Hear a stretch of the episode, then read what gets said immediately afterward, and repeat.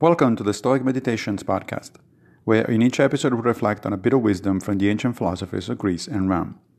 I am Massimo Pigliucci, a professor of philosophy at the City College of New York, and I will guide you through this reading. Today's reflections come from Seneca in letters 69.3. Just as he who tries to be rid of an old love must avoid every reminder of the person once held dear, for nothing grows again so easily as love, similarly, he who would lay aside his desire for all the things which he used to crave so passionately must turn away both eyes and ears from the objects which he has abandoned. The emotions soon return to the attack. We have here a clear example of very practical advice from Seneca, and one moreover that has been repeatedly confirmed by modern psychological research. The bottom line is if you want to do the right thing, minimize your exposure to temptation.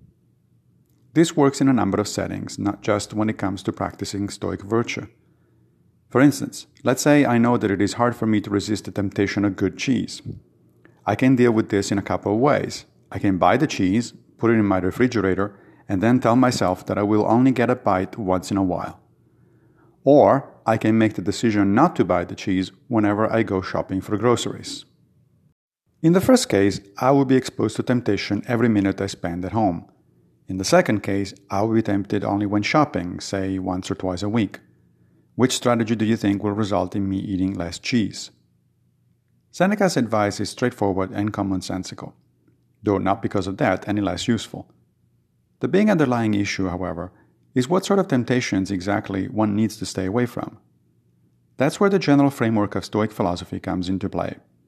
We should stay away from anything that challenges our practice of the four virtues practical wisdom, courage, justice, and temperance. Conversely, we should actively seek what exercises those virtues. For instance, if you are in a committed relationship and one of your colleagues appears to you to be attractive and may be available, make sure you don't see him by yourself. You will have exercised your temperance.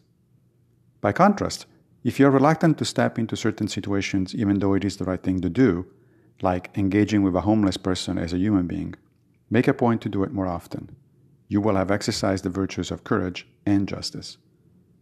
As for the last virtue, practical wisdom, you exercise it every time you arrive at a correct judgment about what is or is not under your control. Controlling your lust is not up to you, but making sure you do not have a chance to indulge it is up to you.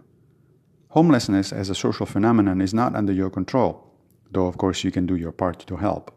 But being helpful to a fellow human being certainly is. Thank you for joining me for another Stoic meditation. I will be back with a new episode very soon, if Fortuna allows, of course. One more thing, if you don't mind. If you like this podcast, please consider supporting it by going to anchor.fm forward slash Stoic Meditations. And please take a minute to give it a good review on whatever platform you're using to listen to it. Thank you.